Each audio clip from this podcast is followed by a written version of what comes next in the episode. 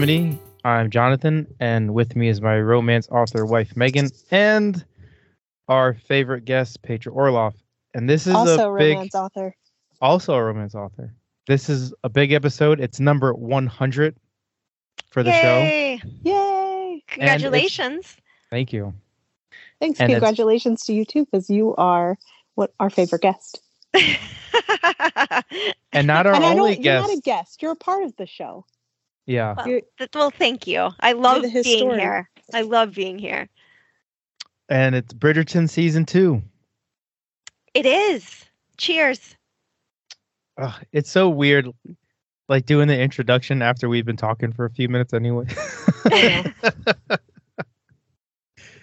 But whatever. Now we're done. Okay. So do you want to do this quiz first? I have a Regency quiz. Yeah. We should do a lightning round. So no, you don't want to do that, Megan? No. I just forget to ring in. Raise your hand. I'll try. We're raising hands? I guess. Well, how else are you going to do it? Yeah, we'll raise hands. I'm practicing. All right. You're the oldest of 3 daughters. Your father has an enormous estate. You're entitled to inherit A, the whole thing as you're the eldest, B, a third, or C, nothing. Megan. C, nothing. Correct. Because the estates were always entailed at this point in history, right? Yes. Yeah. They were always entailed. So all of the money went to, you'd have a dowry, but all of the money went to the eldest son or the eldest male heir. I would be on my mom's side. Mm-hmm. It'd be so money for me because I'm the oldest grandchild. Yeah. On my dad's side, I'm like 4th, and the third boy. I'm at the end of everything. Yeah. Oh yeah. Yeah, and I'm a woman. But you're the only woman, so you'd be a prized possession. Maybe you'd be a feather in the cap of the family, and you could marry someone very wealthy and restore the family fortune with your. With your wonderful marriage. Oh, I'm sure I'm quite a prize. People are lined up. They're lined up. All right, question 2. You're the younger of 2 brothers in a wealthy family, which has a grand estate. You plan to support yourself in the future by living off your inheritance from the estate, divided between you and your brother, getting a job, going into the clergy. Petra. Clergy. Yeah, I didn't see that coming. As second son, you will not inherit the estate, but your family is wealthy and can likely secure you a large house and a lifetime employment as a pastor. A vicar. This is how the Christian church remains so healthy and vital. No shit. It was all tied together. It's a grand master plan. Would that be the C of E over there? Yeah, at this point. Yeah. No, I think they had other things. I think they were Presbyterians. Yes. And I think there were Quakers. There were Methodists, but that was very new, and I don't think they were organized. And they were kind of like the crazies. Like you think of like a mega church, like crazy, like jean skirt wearing. Like super duggerish Christians, that was the Methodists at that point. I'm grimacing. Like, no eating meat, no eating like anything but oatmeal. Like you had to Jonathan, you would fit in with this because what? No. Except for the meat part, but they were like really into physical fitness. Actually, both of you would fit in because Petra, you're like you are very also into physical fitness. Well, but she's more than I am. She's on like you were in Olympic trials, weren't you? Yeah, you're both very disciplined, and I think the Methodists were very like rigorously disciplined on training their body to become like worthy of the you know, the Holy Spirit.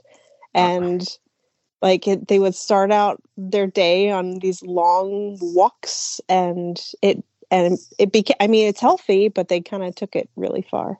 I can think of way cooler societies than that also had that. Yeah, I'm just saying you appreciate discipline. I do, but yeah. All right. The following members of society were held in the highest esteem: those who did not work, doctors, clergymen. Petra again. Oh, I was just going to say those who did not work, because those were the landholders. Correct. I even knew that one. Those who chose not to work had wealth, land, and status. I remember that from grad school when we took the whatever history class it was of sports. I think it was ethics, and how, because it was amateurism. Mm. And how the British didn't, only people who didn't work were allowed to compete. Right. And you weren't even allowed to practice. Well, this is why we get so many great British literary geniuses who were, lords and earls and dukes and stuff. Mm. Because they didn't work. So they spent their time. Yeah, they spent their time writing poetry. You're a young lady at a ball. Oh, a gentleman you do not fancy asks you to dance. This is the proper way to turn him down. Tell him your boyfriend would not approve. Tell him that your dance card is full for the evening. Tell him that you're not up to dancing at all, and sit out every dance. Petra. Dance card is full. Nope. Oh, what? Tell him you're not up to dancing at all and sit the night out. Because of one undesirable man? Yep. Ooh, as harsh. A matter of etiquette, you must accept all dance offers or none. But what if the dance? But what if my dance card is really full? Then it's not an excuse. I think that's different. It's not an excuse. Then it's not. I see. Then it's just truth. Yeah. Okay. Coming out in this era meant dressing a bit too provocatively, a girl being formally presented in society, publicly disclosing your sexual orientation. Petra. Being publicly presented. Correct. When a girl came out, it meant she was of marriageable age. If a girl was not married by 30, she was considered an old maid. Oh, wasn't it even earlier than that, though? Yeah, I was going to say. That's 30 is like late. You're dying at 30 already. Yeah.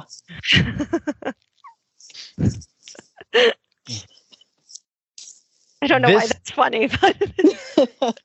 Because it's so ludicrous. Yeah. This title is the highest ranking. Earl, Baronet, Knight. Oh. Petra. Earl? Correct. Yes. Earl's that was a long pause. I heard a yes. I get too competitive. Earls belong to the highest group of society known as the peerage. Baronets and knights were on the lower rung of aristocracy. Knighthood was the only title that was not inherited, meaning it was the best one. To me. There's no nepotism. You have to earn that one. This would have been suitable employment for middle-class women who did not marry. A lady's companion, a writer, a teacher. Petra, you're getting crushed, Megan. I know. I forget. Companion? Yeah. But yes. Wouldn't teacher also be it? You could be a governess. Or was that lower class? No, I think, you could be if you did not. If your family was in dire straits and you were like the third or fourth daughter, right? Mm-hmm. Then you'd have to do something. But it wasn't like, being a laundress. No. That was an option. But the governess was the that space in service where you were higher than servants, but lower than the family. You were in the middle. You didn't fit into either. And it was difficult to be a governess because the servants despised you. And even though you were around the family all the time, you weren't considered part of the family. So it was like a very liminal, discouraging space. Well, you guys got an 86 out of 100 on that one. Because only 9 questions. Excellent. What did you tell Hank, Megan? You have work to do if you get a B. Yes. That's right. He said, what does F mean? Said, I don't remember what I told him, but basically C, D, and F were all the same thing. Yeah. Unacceptable. Mm-hmm. It means you know half or less. You learned half of what you should have learned, or less. So yeah. Well, in my case, in middle school and my first 2 years of high school in Florida, they had some weird grading system where it was a 6 points, from 94 to 100 was an A. Anything other than that was a B, and it was weird. Yeah, I graduated on that system. College. I did too. That, and when I had my own classes, that's the scheme that I used. Mm. So my GPA was would have been way higher if it was your standard metric system 10. Mm-hmm. All right, so let's get into this. What did you think? I'll let you start, Megan. Okay. I didn't like it. I have to break it down though, because it was this season. I feel like last season, it was new. We were supporting romance being turned into a television series. We were supporting that it was wildly popular. This season, it got old for me because all the things that I really hated about season 1, the anachronisms, I couldn't look past them in this season because to me it felt like they're doing it on purpose now. It's not just that they're creating a Walt Disney version of Regency. Now they're they're doing things wrong just to shove people's face in the shit. This, there's no reason for the sleeves to be made wrong on half of the dresses because they get it right sometimes. Right. I don't understand. Why do they the girls' dresses are I know they're supposed to be fun, but I just don't. I hate the whole spirit of Halloween version of Regency. I can't take it. And this season, it was just it was too much because you have the men. They're wearing natural fibers, or what look to be they could be natural fibers. Right. Why are they doing this to these women? Just putting them in polyester. Yeah. And then the sleeves are straight off the rack on a little girl's dress from Macy's. That's our sump pump. It's very wet here, so the sump pump is working a lot. I don't even know where the microphone is. I was trying to cover it up. So I think it took me 4 episodes in to even be able to pay attention to the storyline. And then I really liked the Kate and Anthony, but I hated everything else that was going on until the last 2 episodes, which I liked. And then I stopped liking Kate and Anthony. And so I don't know. I think it's it's, for me, it's the horrible costuming. And I know it's a really unpopular opinion. I've seen people get shut down on comment sections I don't think these are historically accurate. Fuck you. It's not for you. Like, right, no right. business watching this. This is for us. Like, right, right. Okay. I'm Who's just us? Saying us oh. people who like can see costuming with like an artistic eye and be able to get why they made these choices. Like, I get it. I do. It pulled me so far out of the story. I just, like, it was unbearable to watch for me. So, like, I probably should have watched it twice before we did this episode, because I think there would be elements that I liked the second time. But yeah, wasn't into it. No, the costuming is reminiscent of cheap high school prom dresses. Yeah. And it does look like mall purchased. And I don't care how much time they say they've been spending on these things or how much thought goes into them. It's hideous. And then, but beyond that, my problem with the costuming mm-hmm. Is everything that you've said, but to take it a step further, the way that they characterize certain personalities in the series through costuming, I find absolutely horrendous. Last season, we had Daphne.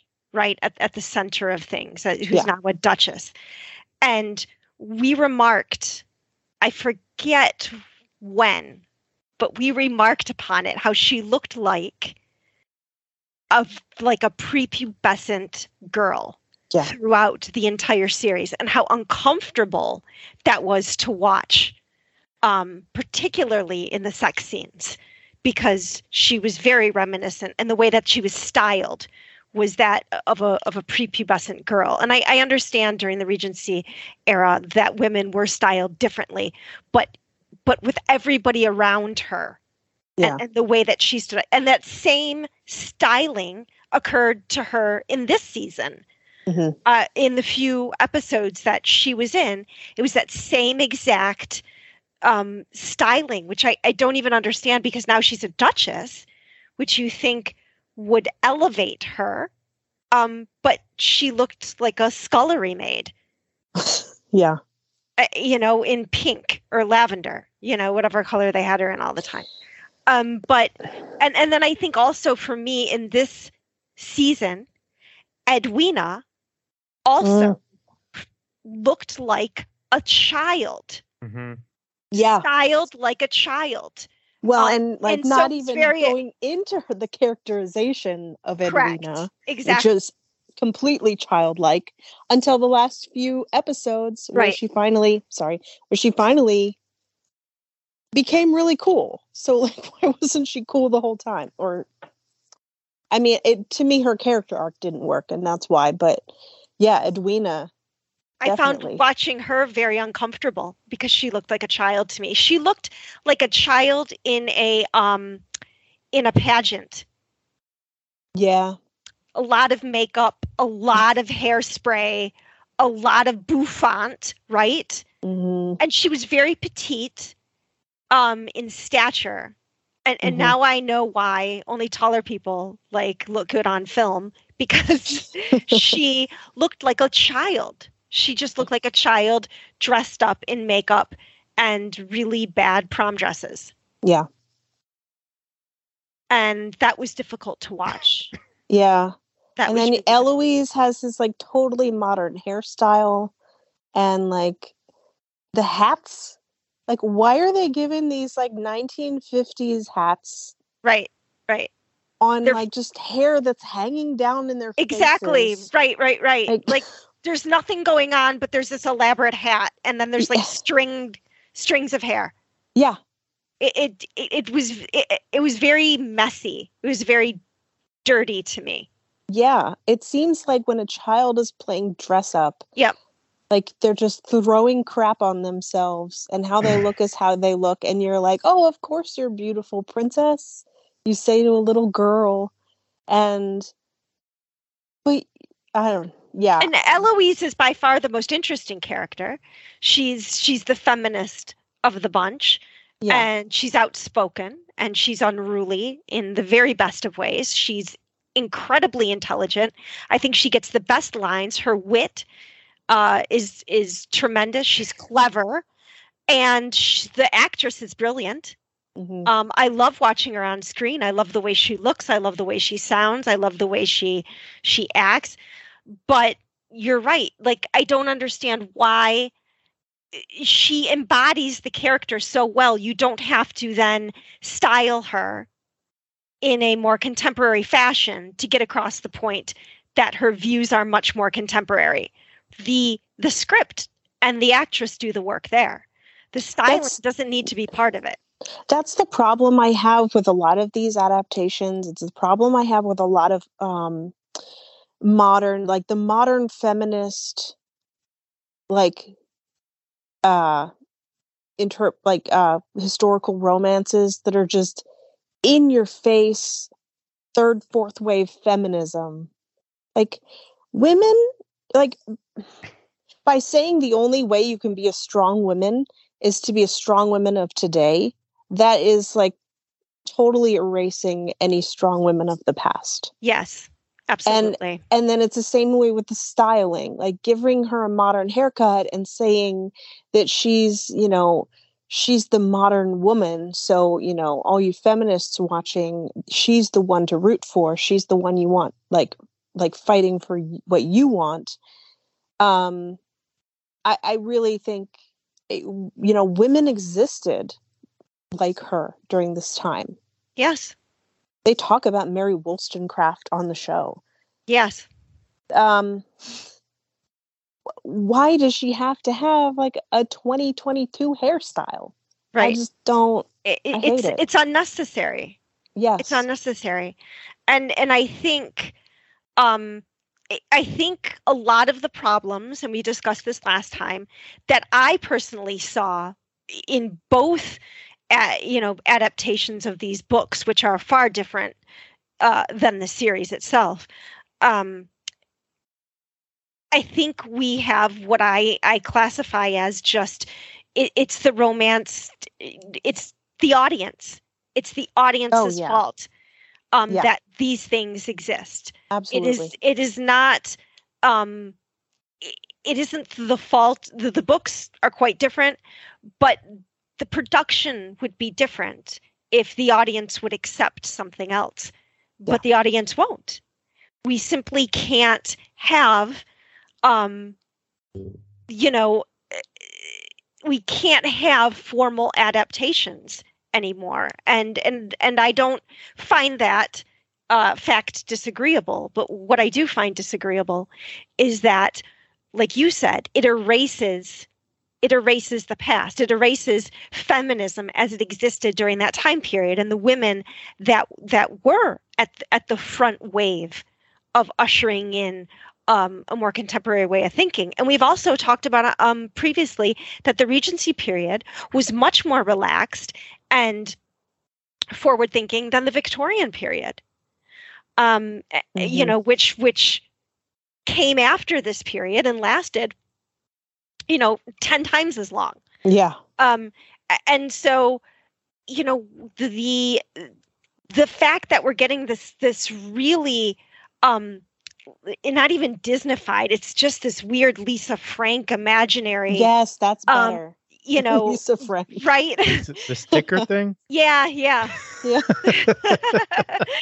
This Lisa Frank adaptation of the Regency period, it's not entirely necessary. It is more necessary in a Victorian setting than it would be in a Regency setting. Yes. I mean, when you think about the novels that were being written during this period, when you think about Jane Austen and those characters, those women are strong, strong feminist personalities. Mm-hmm.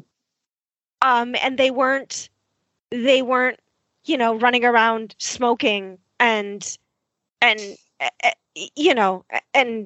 doing the strange sorts of things that we're seeing in this particular show. And I know a lot of it has to do with catering to the audience, but at some point, the audience has to recognize, and which I think a lot of younger people don't, is that that they are not a product unto themselves, but they have come from something else. And if the things that preceded them didn't happen, the world wouldn't be where it is today. Yeah. And I find that very frustrating. I also think, I know they were trying, like, I've heard that the Shawarma Sisters costumes were supposedly inspired by sari fabric. And you could see a little bit of that in the colors and I was just gonna say the colors, the patterns.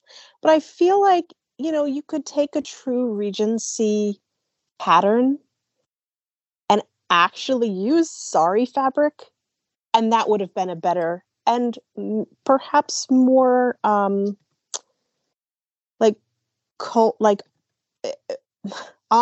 decision for the culture. Right. And I don't even, what I found strange is that why were they not in saris? Why were they not in cultural dress if that is where they came? It wouldn't have been strange for them to be in England at that time in the dress that they were accustomed to when they were living in India. It wouldn't have been unreasonable. And so it was very strange for me to see that they weren't, particularly at the balls and stuff like that. Because the women in India were not dressing as British women. No, the Indian women weren't. The British women were continuing the British fashion.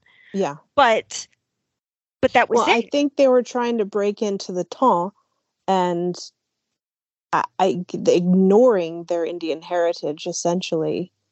Except for a few scenes. Yeah. And their last name. Yes. Was it Singleton? No, it's Sharma. Sharma. Yeah. And then, I don't know. I was kind of disappointed that we never got... Like it seemed like truly colorblind casting. Like you could talk about, British colonialism maybe a little bit. Right. Talk about, I don't know. I mentioned that in my notes.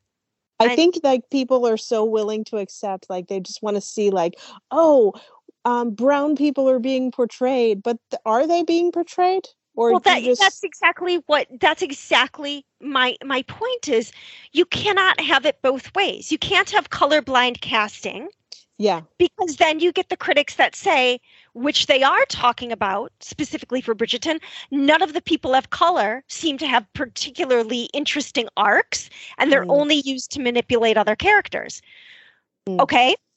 But then you can't have the casting which acknowledges that people of color exist, because then that's not colorblind casting. So either way you lose. Either way in this world today, you lose. You cannot get it right. Yeah. And I feel this way about many things today. Yes. But you simply can't get it right. If you colorblind cast and you don't discuss it, you're going to get rammed by the critics who want there to be discussion of color. And if you colorblind cast and you give people, discussion about that color, then you get rammed by the people who just say, why can't people of color just be cast in certain roles? So you cannot win. You simply can't right now. It's a tough time period. I think to have any sort of discussion of this nature. We talked a while ago about Kenneth Branagh's adaptation with Keanu Reeves and Much Ado About Nothing. Much Ado About Nothing, which was colorblind casting. Yes. And that was in the 90s. Yes. And there was no criticism of how it was done. But now in 2022, we couldn't have that same film without there being criticism that the color was never recognized. And I find that not moving forwards, but moving backwards. Yes. So, for anyone out there who's listening, who thinks this is a potential problem. I just don't think you can get around it in either way. You're damned if you do and you're damned if you don't. Yeah, I think they need to make more stories about diverse characters. Yes. Based on actual history. Absolutely. Like, why are we not adapting, Beverly Jenkins? Exactly. They think they won't have a market for it. I think Bridgerton proves that there's a market for pretty much any romance if you make it glossy enough.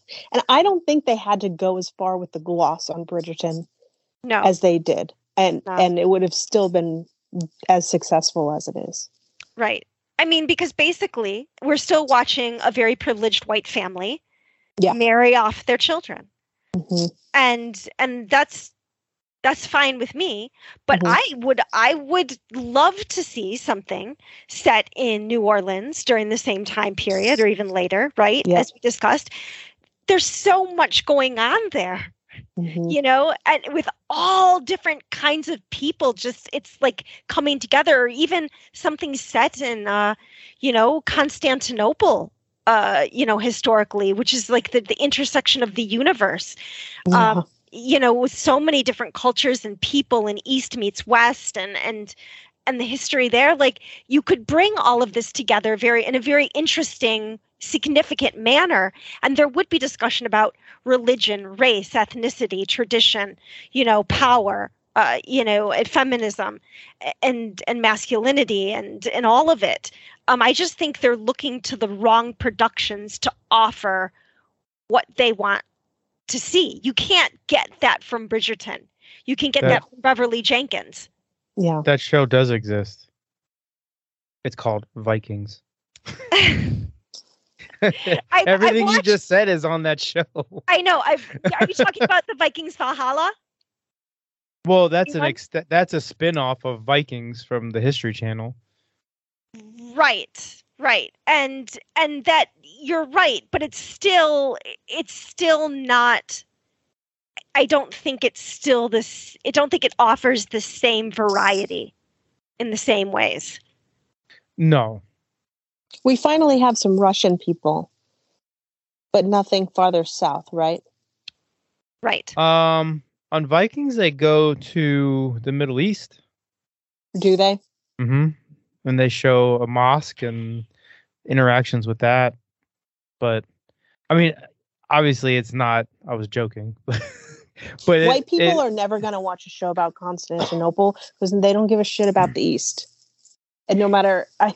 It's true. But, I mean, I feel like if you made it something, like if... And you didn't... If you didn't Bridgerton it, but if you made it something... that appealed to the masses in a different scale. I don't know. I think it would be amazing. Too good of a script, and that means the audience wouldn't get it. Well, honestly. Right. I know it's too elevated. Too elevated. Damn it! I think if you had like a super high, the movie The Northman just came out today, and with Alexander Skarsgård and. Anya Taylor from Emma. Right. Whatever her name is. And Nicole Kidman and Willem Dafoe. And I have like really high hopes for that because I feel like that's going to be the very high production value Vikings movie. So right. I have high hopes for Skarsgård. Yeah. Another portrayal of Vikings being not just they're exploratory. Is that what I'm looking for? I don't know. But inclusive. Skarsgård is actually a Northman. Yeah. I feel like there's a better chance that he's going to do, like, maybe he wants his own people portrayed well. Right. I don't know. Well, I mean, like, shirtless on the cover, so shirtless usually doesn't go with historical accuracy.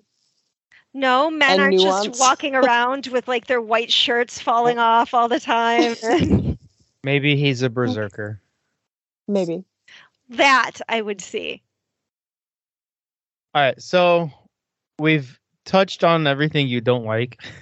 What works in the show? Oh, have we touched on everything that we don't like? Oh, no. I no, that was just my section, and then Petra started to comment. Oh. And it turned into, rants. We touched on a lot that you don't like. What did you like? Just me? Anybody? I liked Kate and Anthony. Kate Simone Ashley is probably one of the most beautiful people I've ever seen in my life. I keep hearing that. I just loved looking at her. I thought she was just gorgeous. I said she looked like if Princess Elsa was from India. From Frozen. Yeah. Mm. I mean, there's something like on film, her face is... she's just gorgeous. I loved looking at her. Every scene she was in, I was just in love. She was beautiful. I liked her.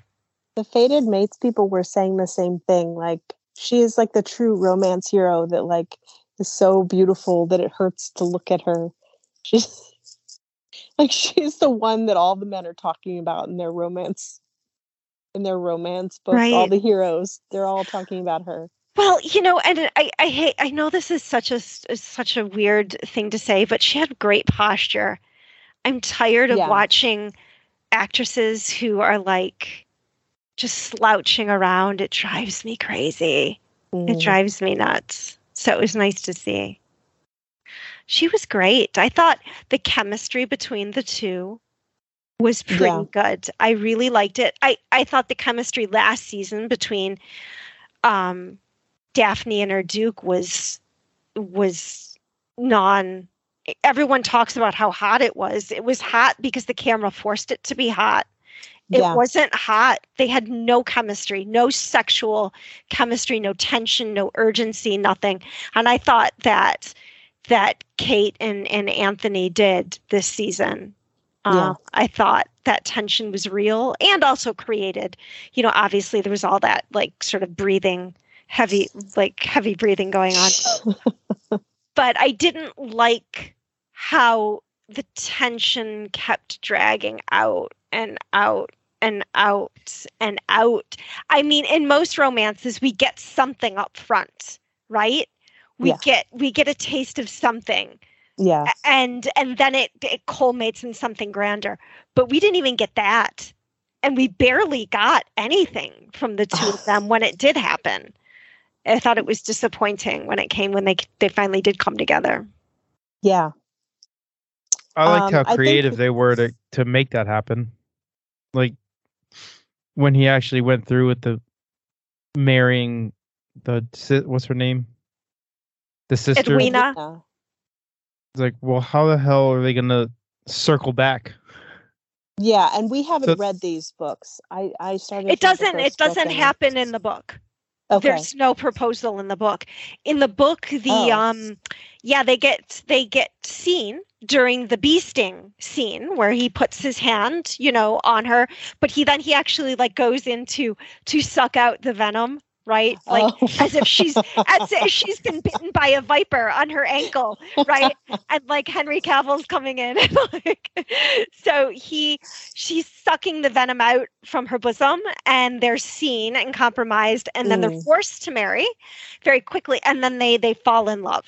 From that point on, but so that doesn't happen, and there's been a lot of criticism about. And this is another problem I have with contemporary audiences. There's a lot of criticism about Anthony pursuing Edwina and having feelings for Kate, right? Like as if he's already cheating on Edwina. Oh, I loved that about this show. That was, I think, the thing I liked the best. Right? Yeah, me too. I liked that tension. Like he had obligations to find this particular woman, but he was in love with this particular woman. Now, I thought, again, Edwina was terribly miscast. I I thought she was a terrible actress, and for this role, or at least the script did not suit her. I think she was terribly directed.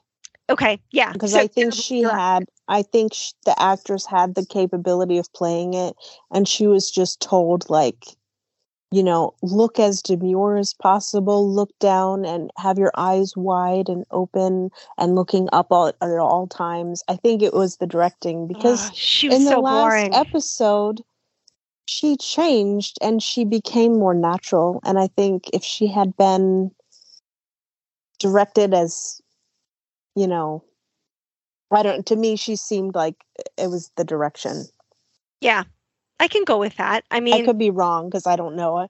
I wasn't there. But I still can't get over the fact that she just looked like a 12-year-old in a wig and bad makeup. Mm-hmm. But, you know, my problem is that everybody loves to read about the rake, right? Everybody wants the reformed rake. And they love this trope. They love this trope. They love this trope. Well, now here's Bridgerton giving you the rake, right? We see him. He's with how many prostitutes? You know, last season, and his courtesan last season, and then this season with prostitutes, and he's fucking everything. And then they're angry because now the rake is being reformed. Rakish. Right, not exactly, but he's still being rakish. Well, I mean, this is what you get with the rake trope. You get a man who cannot commit to one woman, who does have feelings for multiple women, whose designs are not necessarily out of the goodness of his heart, and they're definitely not a love match. This is your quintessential rake, and now you're bitching about it. Because, again, I think what's a great read doesn't make for a great film. Because when you see it, when you see the rake in action, it's disgusting. It's a little gross, right? I mean, we've talked about this, you know, like, why are women so in love with these men who are fucking everything in sight? It certainly disgusts me on the page, but a lot of women find that energy attractive. But then when you see it, they're angry that this is what you want from romance. So again, your expectation as a reader, you know, is influencing, I think, the way that the people see the films as well. And I you can't have it both ways. You can't have your rake and expect him to be a choir boy. Yeah. I think this is a problem, like, in all of romance, not just Bridgerton. Like, I think it's, You see people's ratings, and readers will rate a book on Goodreads, you know, 1 star, because the sex wasn't something I expressly want. Like, when I'm in bed. Right. Like, that's not a 1 star. Like, no. Do you not understand book ratings? Or like, this heroine is too strong, or, you know, God forbid you give a heroine an arc in a romance novel. Like, that's not, well, I used to trip and fall all the time, but now I have this man with a big, huge dick, and now I can walk upright. Right? No, that's exactly like the arc for heroines is so horrifyingly superficial. Like, I've got a scar on my leg from falling off a horse when I was 12. Will he love me? It's like, well, that's like your big fucking hang up in life is a scar on your leg. Or, you know, my father, I saw him once kissing a woman that wasn't my mother, and now I don't know if I could ever trust a man. And it's like, that's your fucking hang up. Yeah. Like, and write anything different than that. Like, write a heroine that actually has flaws, and readers are like horrified. They are, because they want they want that perfect woman. And they want to self-insert as the heroine. And, like, so they want her to be this blank canvas. So they're like, well, I bet she has all of my qualities as well. Because I deserve this, like, gorgeous mountain man with a, like, huge dick who cures me of my horseback riding scar, and and takes my virginity and then cleans me up afterwards. Is that why there's an issue with seeing the rake on screen because you can't self-insert? I think so. I think so. And I think that then the rake behavior is all of a sudden you're seeing it for what it is. He's throwing coins down next to these women. And I mean, not even like a kiss goodbye, I'm getting out of bed. Like he's just getting out of bed, pulling on pants, throwing money at them and leaving. And there's been a lot of commentary about that. Really? And it's like, but that is what, that's a prostitute and that's a rake. Like that is what they do. It's a transaction. Yes. I was going to say that really awesome oral sex scene without practicing. Like, right. That's what I was thinking when he was like going down on her. I was like, this is why you need those scenes. Like, he'd be doing this. Like, he would know. Like, you get the monk rake, or you monk get your monk peerage. They don't know what they're doing. The monk rake. The monk. I will find a way to write that. Novel. I was just going to say, that's your next story. It is. Right. I only write monks. Oh, I am writing. No, it literally is. It is. I am writing the monk rake. Oh, I love it. I love it. Reformed rake, now a monk. Almost literally. Love it. I love it. No, but you're right. You're right. Like you can't, that's why I don't understand all these women who are like, oh, I love the hero virgin trope. Oh, and I'm like, no, what? Like, how do you, like, I just don't understand. They're like, oh, it's just so sexy. I'm like, really? Like two people who are absolutely clueless. Like, do you remember the first time you had sex? Was that romance novel worthy? Like, I don't understand how two bumbling fools makes for a great, fantastic scene. I really don't get it.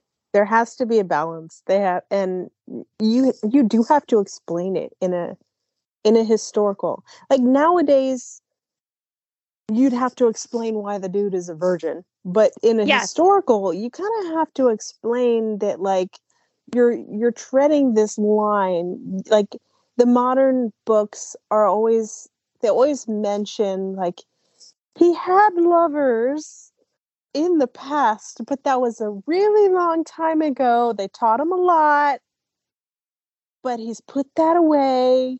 He's reformed. Like they have to always explain how he is, like how he has sexual prowess. Right.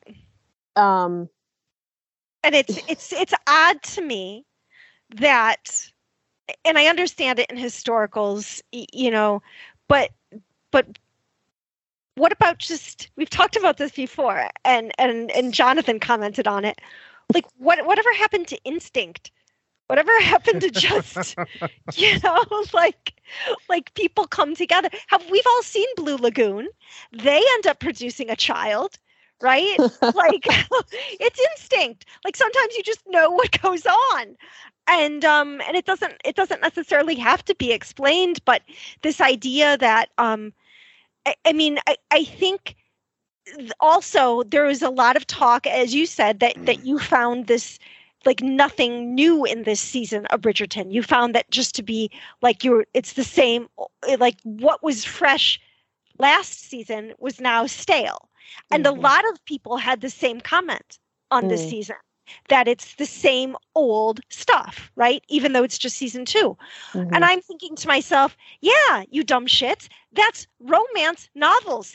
It's the same story over and over and over again. But somehow people don't like the way that translates to film. It's easy to read. Like, and you mentioned it last time we spoke too, how you, that one particular author that you like the enemies to lovers, and then you thought you enjoyed that trope, but then you found that you only enjoyed the one author writing that particular trope. Mm-hmm. But, you know, so often I feel like, do we all look different? Yes, we do. What happened? What did you do to us, Jonathan? I put a filter on there by accident. Oh, scared the crap! Like looking around my room, I'm like, there we go. Have I gone through a time warp? Like what's going? No, so like I think the problem is audiences who enjoy romance and they enjoy reading that same story over and over and over again are now like, oh, this is the same story over again. And it's like, yeah, you read the same shit every single day, but you don't want to watch the same shit season after season after season. So yeah, I think we talk about this a lot, but I think in film and TV, you can't have the romance be the main plot. You need it to be the subplot. Yeah. Like, I think it usually works better. And that's why, like, the good ones, I think that's why they're bringing so much of the mystery element. I don't know how well, not being a reader of the books, I don't know how much the who is Lady Whistledown factors into the story, but I think that's why it's such on the forefront of this season. Yeah, no, I agree with you. It's because the romance between the main characters needed a boost. Mm-hmm. I mean, and I mean, there is certainly a lot of sex in that first Bridgerton book between the two of them after they're married, right? And so that's what we got in that first season. And I think people wanted a repeat of that. Mm-hmm.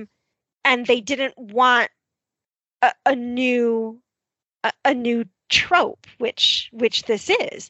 All of these books are all different, right? Each sibling gets its own mm-hmm. trope, basically. So, so they wanted the same thing, but they didn't want the same thing. And they're pissed about the same things, but they want this. I mean, so I really think it's the audience expectation is just out of this world, you know, particularly for this particular series. It is, I think it's, you cannot please everybody. And I think that the manner in which this season was done wasn't pleasing for the same audience that loved that first season, because it's a different trope, you know, it's a whole different thing. It's not the fake romance, it's enemies to lovers, and it's a rake, right? Yeah. It's not the Duke who doesn't want to come inside of his wife, right? Which was the whole squabble of them after marriage. Mm-hmm. So, which led to what everyone calls now a rape scene between those two. Yeah. Which I think is actually, again, I think it's doing, I think that's a huge injustice to women who have undergone such an ordeal, to call that a particular rape scene. But in today's culture, you can't get away with not calling it a rape scene. Right. So, you know what scene I'm talking about, right, Jonathan? Yeah. Mm-hmm. Okay, good. But she didn't get off him. Right, right. So, like, it's just, for me, I think the audience expectation has driven a lot of this, and that the audience doesn't understand that these books don't translate the way that they want them to. Mm-hmm. You know, the hot, arrogant, cocky, bold asshole rake is a jerk when you see him on screen. He's just a jerk. That's just a gross jerk. And I think in some ways Anthony kind of came off like that in certain parts. I liked him when he was being most vulnerable with Kate. Yeah. And I really loved him in that bee scene. Yes, I was just thinking about that.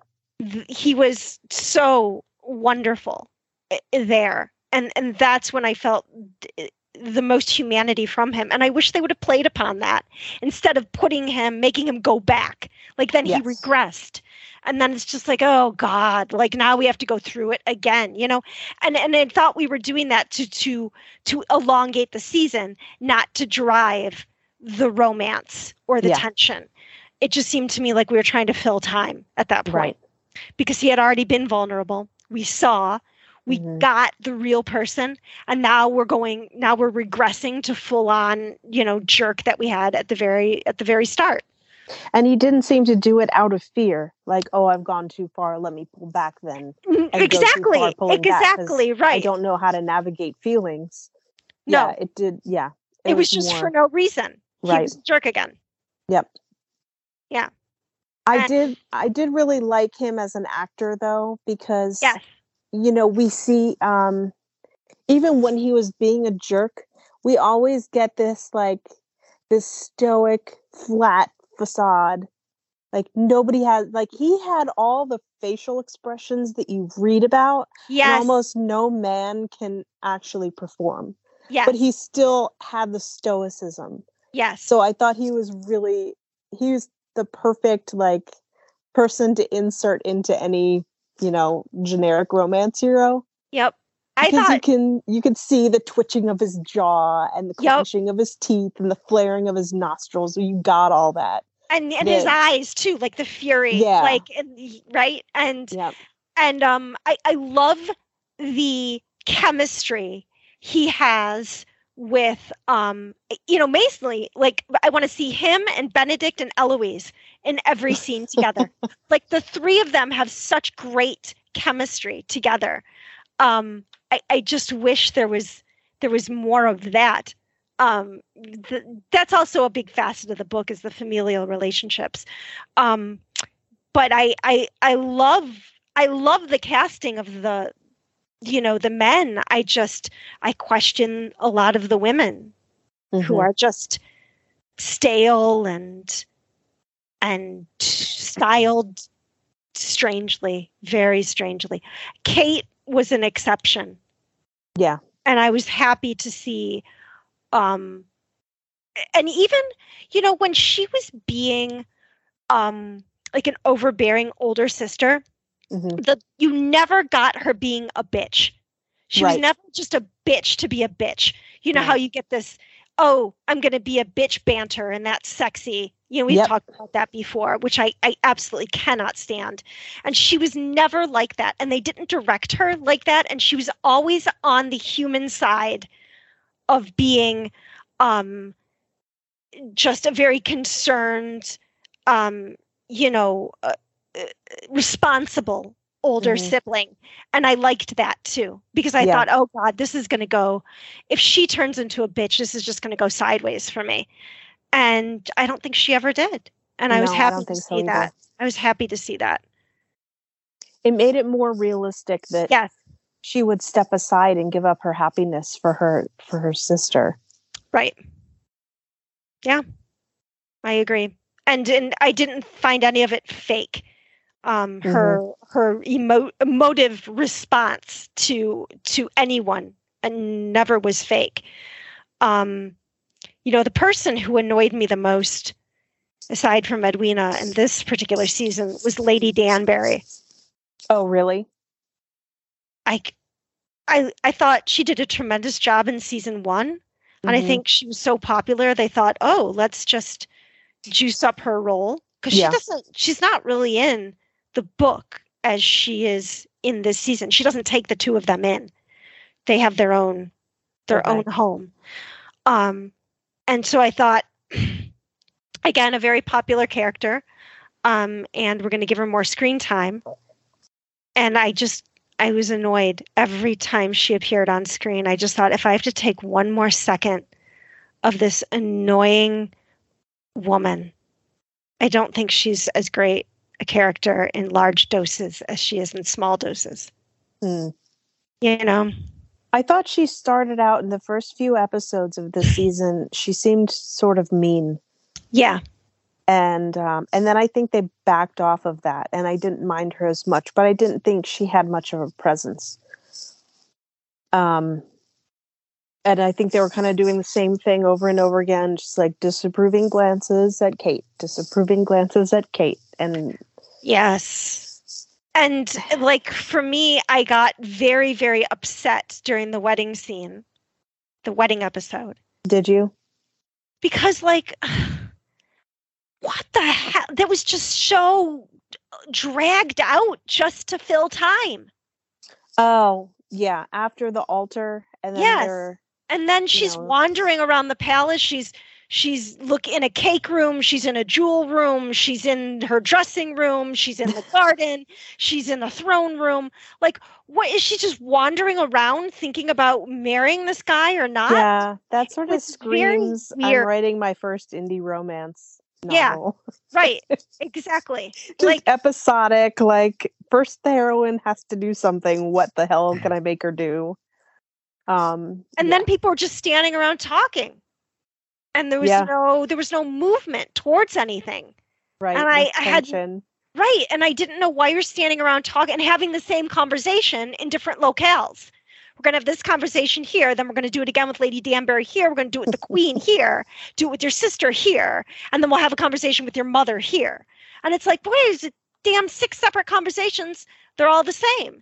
Mm-hmm. And, I know that a lot of times when I'm reading a romance, that does that. That's when I just throw the book out. I'm like, I'm done with the same fucking discussion over and over, or the same argument over and over and over again. And I don't know why. I don't know why there was that hole in the middle during that whole episode, but I really thought that it detracted from the entire season. Mm-hmm. There was no push forward. And why they styled it the way they did with the I'm going to run away at the altar, which is such a it's a terrible, terrible, trope that's so often misused. We see it all the time, don't we? Like, yeah. And it wasn't even in the book. So why is it there? I really don't understand the way it was scripted. And because why the show is about spectacle. It would not be spectacle if Edwina had witnessed this, during one of the very many times, like anybody could have caught Kate and Anthony looking at each other. Right. Since they were always like making love eyes at each other, and the rest of the people in the room just apparently didn't exist. Well, and then I thought it was very weird. I think it was the next episode. They're like all sitting around talking about how we're going to have this ball, right? And we're going to act like everything's okay, and we're going to go to the gallery and whatever. And I think the two made the love eyes at each other. And then Edwina's like, ugh, how could I be so stupid? Have you, is this the way that you two always act? And I was like, it's a little late for that. Mm-hmm. For that attitude and that comment. Like, mm-hmm. It was so unfitting for what had occurred, like, for the last 6 episodes. Mm-hmm. It was uneven. It was uneven for me.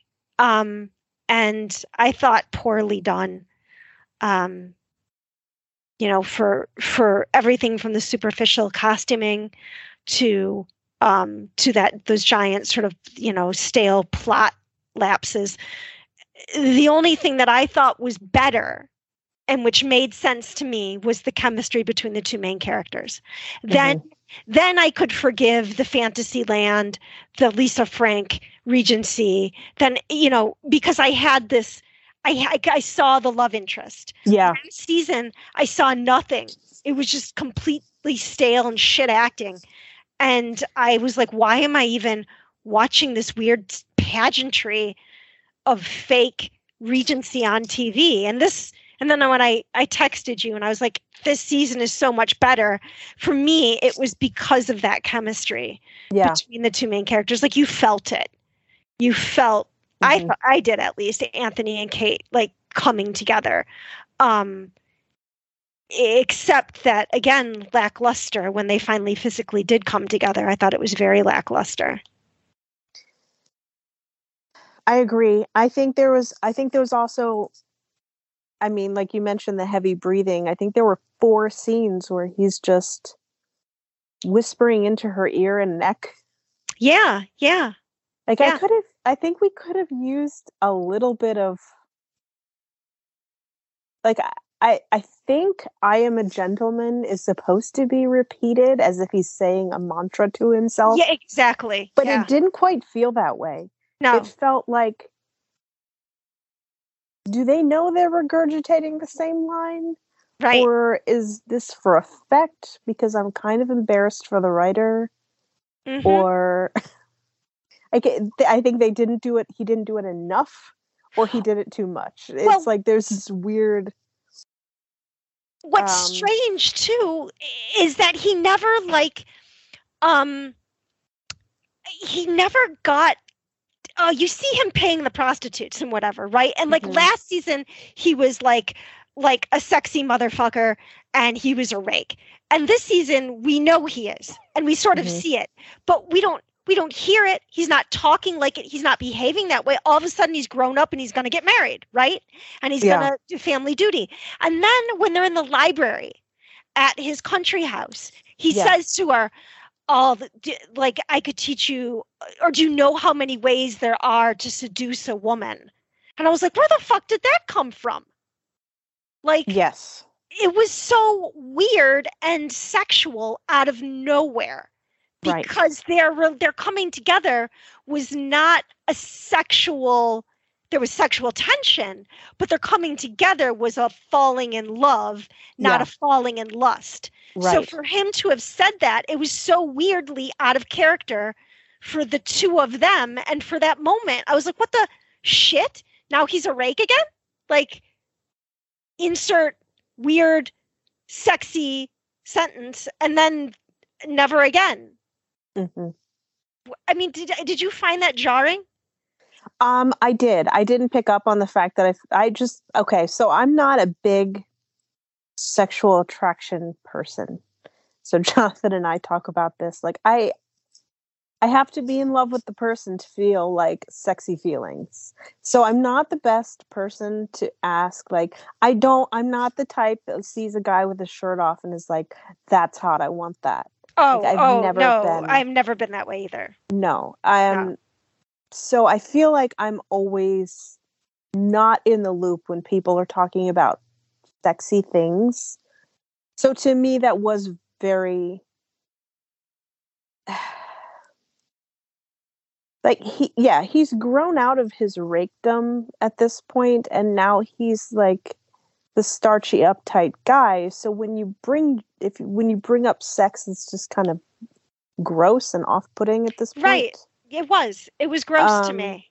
Yeah, but I didn't I just assumed that was me.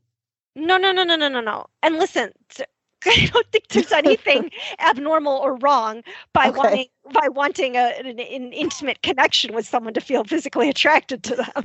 I think that in fact is more normal than just seeing someone on the street and being like, oh, that's what I want. I think that's a very immature mind. Every contemporary is written I know. Oh, sweaty guy. I want to lick his sweat off. I'm like, it's disgusting and weird.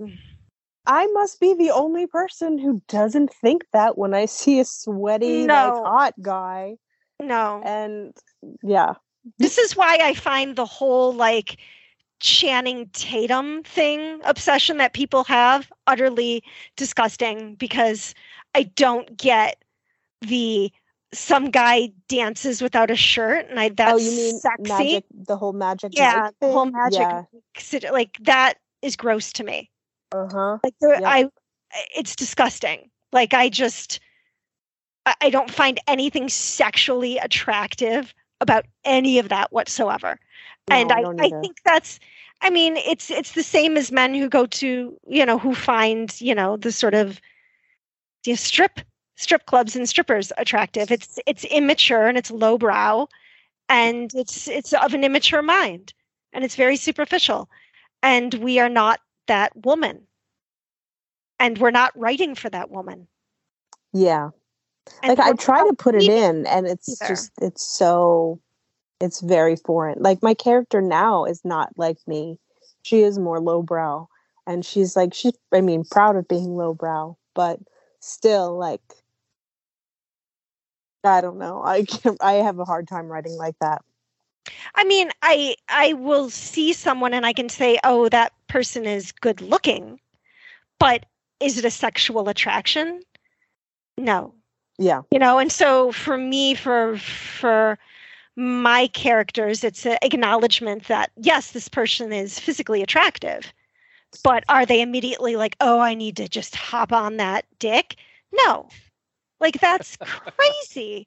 Like, that's just, and I know that a lot of contemporaries are written that way. Mm-hmm. And I find it disgusting. I think it's just written by a bunch of uptight women who like, honestly, who are sexually, you know, and I'm going to say this and people can yell at me, who just aren't sexually unfulfilled because they don't understand the vast array of physical attraction.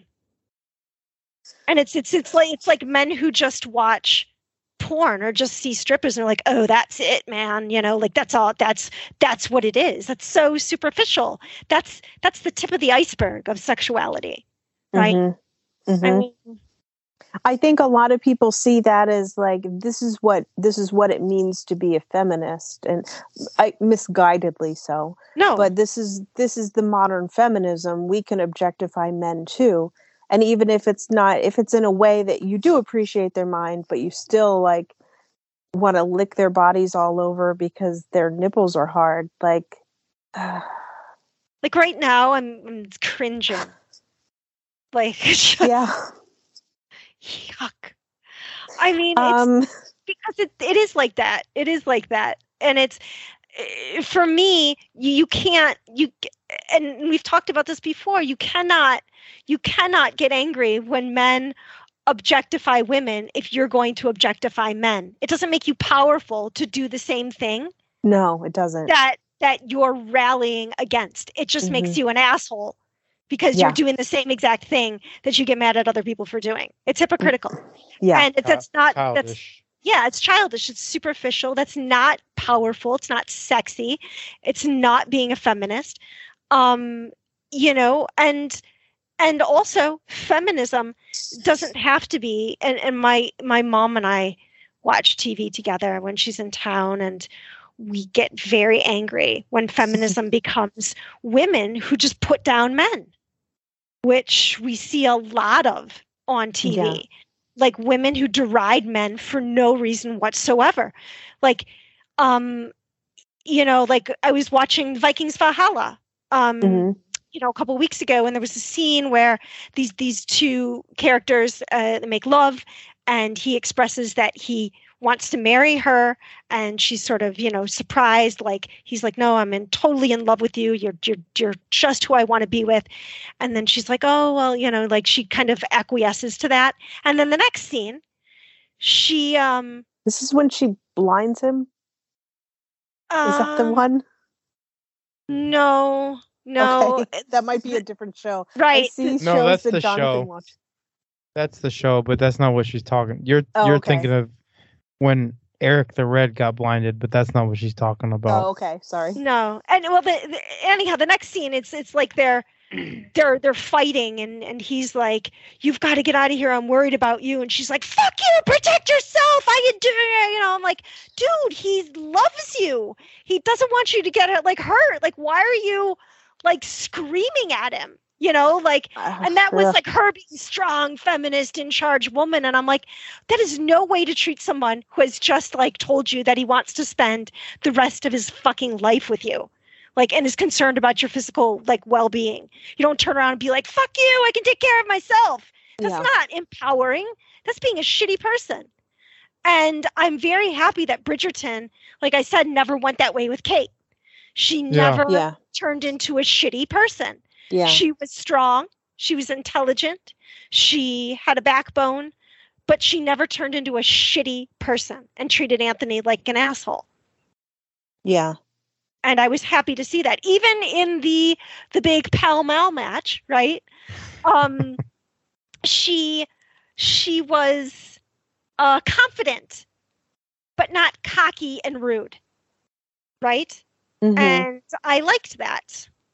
I thought that was a very, very good way to show a strong female personality, rather than this, like, I'm going to put you down and I'm going to get you, you know, I'm going to show you who's in charge, man. fact. Like, I'm so tired of seeing those women. It's so grotesque to me. Yes. We have a croquet set, don't we? I think so. Yeah. We must play when we meet up. All right. So was there, we pretty much touched the first few questions here. So the world wasn't built that great. No. To me, the world was built like -100 bad. Yeah. Yeah. But they were trying to. Like, I don't appreciate it. It's not for me. Obviously, it is making Netflix a whole lot of money. Yeah, it is. They're making a lot of people money. And they're making a lot of people happy. So I'm not going to say it's the wrong choice. All of their choices of building this world, from like the Vitamin String Quartet, which I enjoyed last season. But I think maybe the songs were more obscure. I didn't like it as much this season, but I think like the whole, you know, the world, they were pretty, I don't know how to answer this question. I think you guys did. I don't like the world, but I understand the attraction of this world. Yeah. And I don't, it is not the world of romance that I want to be in. It's not a Regency that I want to be in. And what I don't like, and I'll tell you this, I don't like the overt borrowing or overt references to 1995 Pride and Prejudice. I feel like everyone keeps trying to be that. And if you want to be that, you got to do something that's going to outdo it. You can't just mimic. 1995. Right. Like the crawling out of the water and the wet shirt.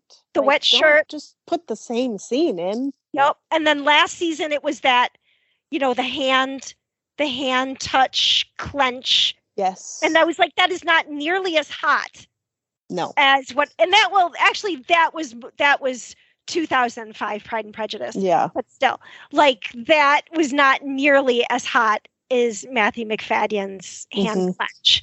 Like, nothing could come close to that. And they kept trying to make that into something that it was completely lacking. Yeah. And so, you know, for me, if you're going to do something, then pay homage to it, but redo it brilliantly. Don't just do the same thing. Right. So that bothers me. I don't like it's not clever by the writers or the director. No, but this is not a clever show in general. No, it's not. I think this is, you know, your entry level. This is like, you know, your first sales job working at Enterprise Rental Car. This is not like you selling $1 million properties and, you know, Lamborghinis and I don't know, whatever else high end, whatever rich people buy that's high end that requires very good salespeople to sell them. The script for for Emma, right, was clever. And based on Jane Austen's work. The direction of that film was clever and witty. The costuming was clever and witty. Everything about that film was perfectly done. Yeah. And it was still real. I mean, it didn't have to go off veer into this weird fantasy land to make a point, because they were able to make the point without doing any of that. Right. Yeah. And Clueless was the same. Clueless was, oh God, I really think that in retrospect, people are just beginning to understand how brilliant that production was overall. Mm-hmm. Just absolutely phenomenal. And it still holds today, obviously. It's still a cultural touchstone for even younger generations. Yep. All right. So, was there a favorite part for anybody? Yeah. Was it the beast thing? I have to think about this. Jonathan, what's your favorite part? Because I know you have one. And if you don't remember what it is, I'm going to say it's Colin and Mr. Mondrich. It is. the sort of the bromance that was brewing. Yeah, I like that too. Is that the boxer? Yeah. Yeah, I did like when Colin exposed the Ponzi scheme. And I liked that Colin got some love in this season. And I think if the Duke had been in this season, he would have been the one who discovered the Ponzi scheme and saved the day. And Colin would have been the lost Cunningham. But I don't like Colin because I don't like the way he treats Penelope. Well, Penelope sucks, so who cares?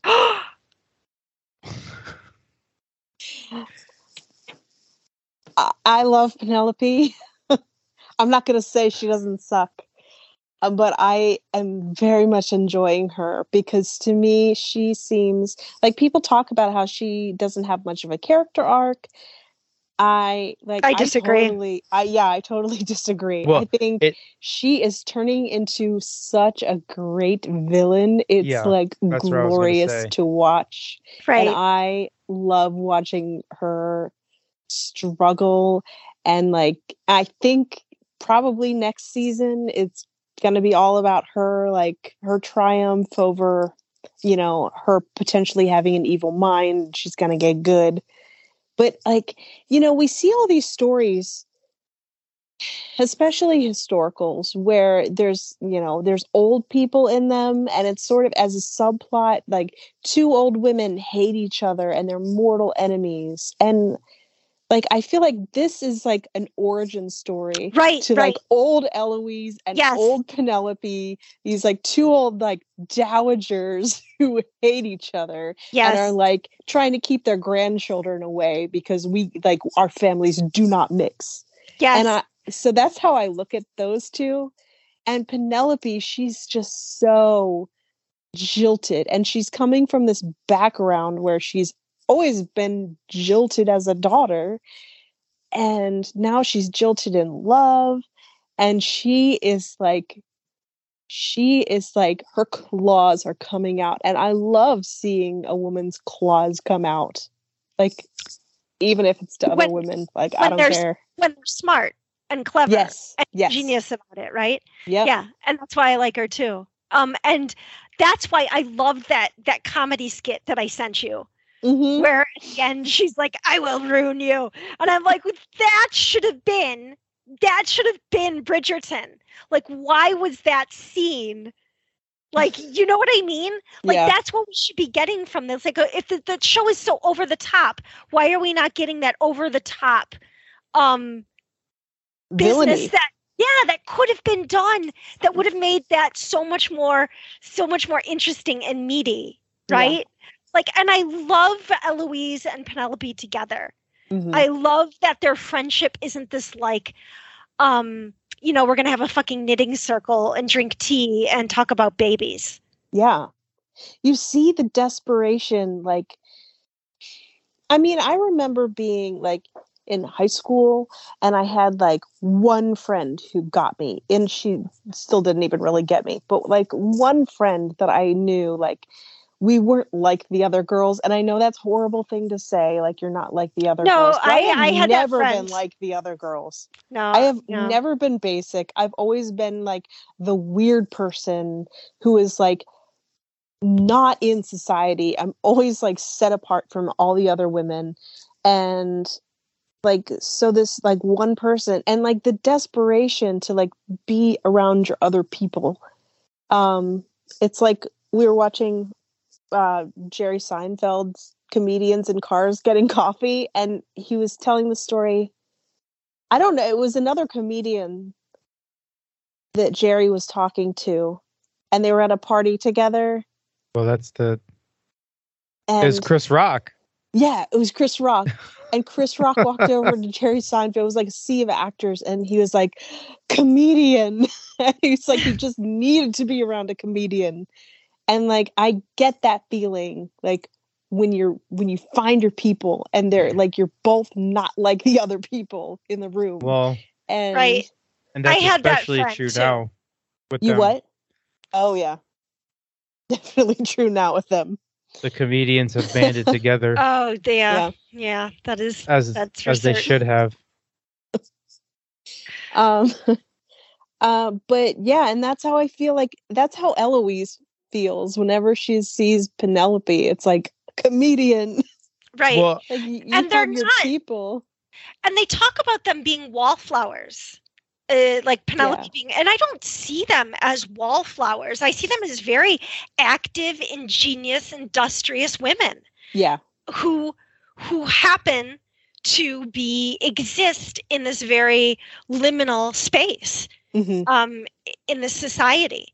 And like I said, I had that friend too. And you just, and I've only ever had one friend like that. Who I just, they just know, this is your person. They know you, and you can be you. And that's why I love that relationship, because it's not superficial. It's not based on baking and children and small, cute pets and other bullshit that women think bonds them. It's based on something that's much deeper. Right. Drinking wine is the big one in the right. Drinking wine, and I don't understand that, because I've never had that kind of relationship with another woman. But I understand Eloise and Penelope immediately. I mm-hmm. get them. They're off. They're different. They're weird. I'm off, I'm different, I'm weird. You're off, mm-hmm. you're different, you're weird. Mm-hmm. And they bought that friend that's off and different and weird. And they can just be together. Yeah. And it's okay. And it's also they encourage one another. Yeah. And not in these trite superficial female ways that happen in other romance novels. Mm-hmm. Where it's you know, like oh, Annabelle, you're boobs are just so big. You're just perfect. Right. Oh God. Yeah. Absolutely. Your cheeks blush just the rosiest hue, and you're that makes you a wonderful person. Yeah. Well. Yeah, but it's all of them. It is all of them. It is. It's and it might be horrible. Worse in contemporaries. In contemporaries, it's like, you go, girl, objectify that dude. Like, right. The same thing, only it's not knitting. It's like fucking random men. Right. Like self-congratulatory and I mean, I often wonder when I go out to eat, you know, a lot on my own, and I'm mm-hmm. out and about a lot on my own. Mm-hmm. And I'm a people watcher, you know, and so mm-hmm. like I see these groups of women and I think to myself, my God, are they those people? Are they that group? Right? Like that's just bonding over weird, superficial shit and it doesn't go any deeper. And I think a lot of times it is. I think because a lot of people have difficulties being vulnerable, you know, and it takes a lot of vulnerability to be different. It does. And to exist in liminal space. I have a lot of female friends, especially for somebody who's an introvert and not a people person. But I have a lot of friends because I'm involved in so many things. But, and we're from all walks of life. We all like different things. I'm the only one who's like as weird as I am. But we all bond in some way because we are all vulnerable. Like you can't get to know, and that's why my friends are my friends. Like we're all totally different, but we're all willing to, we don't just talk about wine and tea. We talk about like crap that matters. And you are you. Yeah. You are you. And I think so many people in this world have a problem being who they are. I agree. And I would venture to say that most people still don't know. You know, at advanced ages, they don't know who they are. Yeah. And and I think they try to enact an idea of who they think they should be. And I see a lot of that on Instagram, obviously. Oh, yeah. You know, if I say these things, if I appeal to this cause, if I use these buzzwords, if I'm talking about this on my feed, if Black Lives Matter, if all of a sudden I'm supporting, you know, I didn't even know Ukraine was a country. I didn't even know who Putin was, but all of a sudden I'm all about, you know, stopping this war. Like, you know what I'm saying, right? Yeah. Political fashion. Yeah. And political fashion, social fashion, you know, fashion, you know, you see a lot of people doing that thing. And it's very clear the older one gets, it's very obvious those people who are truly themselves. Mm-hmm. And those people who have no clue, who absolutely have no clue. Yeah. And then that's why I love these two girls together. And I just wished, you know, Eloise would be styled properly. But, you know, I love the two of them together. And and I even love Benedict, the brother Benedict. Yeah. I did too. I think he's so fantastic. And, you know, I you know, the second brother is so much more lucky than the first. I mean, it's Prince Harry to Prince William. I don't give a fuck. I'll do what I want. I'll marry Meghan Markle. I'm leaving the family. I'm leaving the country. I'm moving to Hollywood. You know, like you know, the second brother's always so much more fun. But I love this actor. I love the dynamic. I think that appeals to me about this show. All of the scenes he was in when he got, what does he take, mushrooms or something in this scene? Like whatever he drank. I loved when he was all fucked up, you know, like totally high. I thought that was outstanding. I wanted more of that. I love that, you know, sort of over the topness, but, and his bond with Eloise. Yes. Did you mention that? Yes. Yeah. And I just, and Daphne, I she's a low point for me anytime she appears on screen. Yeah. Like I feel like she's everybody's guilt, like walking onto the screen. Like she's, I don't want to see that. In a nightgown. She always looks like she's in a nightgown. Yeah. She's like Wendy from Peter Pan. She is! Exactly! Wendy she's lady. Exactly that. Totally. That's exactly what she looks like all the time. Drives me crazy. I'm like, this woman is a duchess and she's wearing a fucking nightgown. Like, I don't get it. Yeah. Like I don't understand how every other person is styled so much more than she is. Well, now do you understand Tinkerbell's point of view? Oh, I always I do. Tinkerbell. Tinkerbell is so much hotter than Wendy. She really is. She's magical. I know. I was always team Tinkerbell. Well, in the movie, too, with Julia Roberts and some English lady. Well, Maggie Smith doesn't compare to Julia Roberts. No, well, no, not. No. Young I guess Maggie it wasn't Wendy. It wasn't Wendy. Peter Pan was married to her. I forgot about that. Yeah. I try to tell my middle school students, like, I made them watch all the movies that I grew up with, where people die. I was like, you have to watch Hook. Like, why? I was like, just watch it. Like, why did you make us watch that? Like, I didn't make you do anything, but. That's what we had, and that's why we're different than you. That's why we're different than you. Because we're not watching Bridgerton.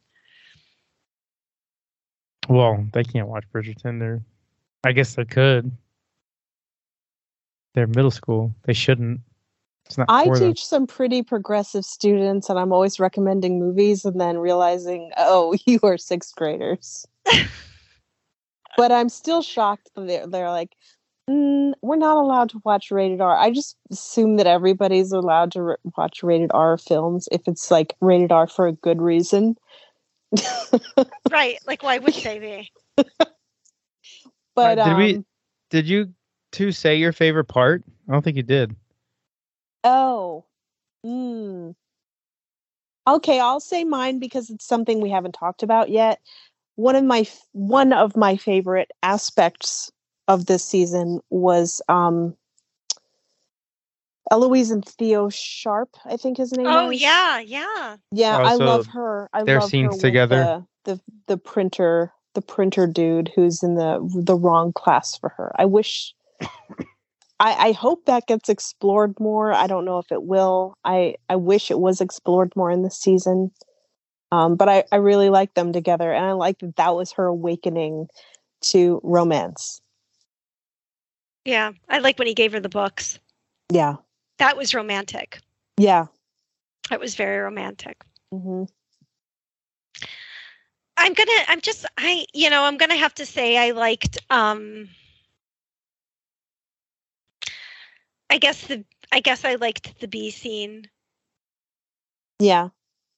I guess that was my favorite scene. I thought that was so much more sexually intense because of his vulnerability than the scene where he's like, oh, the ways that I know how to seduce a woman. And I was like, dude, yeah.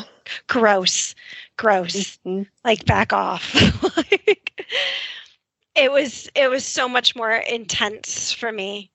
And I wish the rest of the season had gone in that direction. And it didn't. Mm-hmm. Well, instead, we got that weird wedding. Intense scene was when the dad died. Mm-hmm. And then immediately the weight of the world was on him. Yeah. I liked that. But yeah, I did too. Mm-hmm. But they did a good job making you feel how heavy that was. Yeah. And he instantly had this huge burden. And then everyone's asking him, we need to do this, we need to do that. And he's just like... he's like 18 years old and is just watch his dad die. Right. This is not the time for that. But right. Back then it was, because you had shit to run. Right. I love the fact that everybody's on board with this. Like, you go to Eton with your school pals. You grow up with them in the boarding school, and then everyone knows immediately to call you by a different name. and I think that it is an immediate you are a different person now entirely. Right? Even if you were raised to take on this role, now that you're suddenly thrust into this role. Yeah, it's weighty. Well, this is the basis of Queen Elizabeth's life, right? Yeah. You know? She 21? 26? I don't remember. She was in her 20s when her dad died.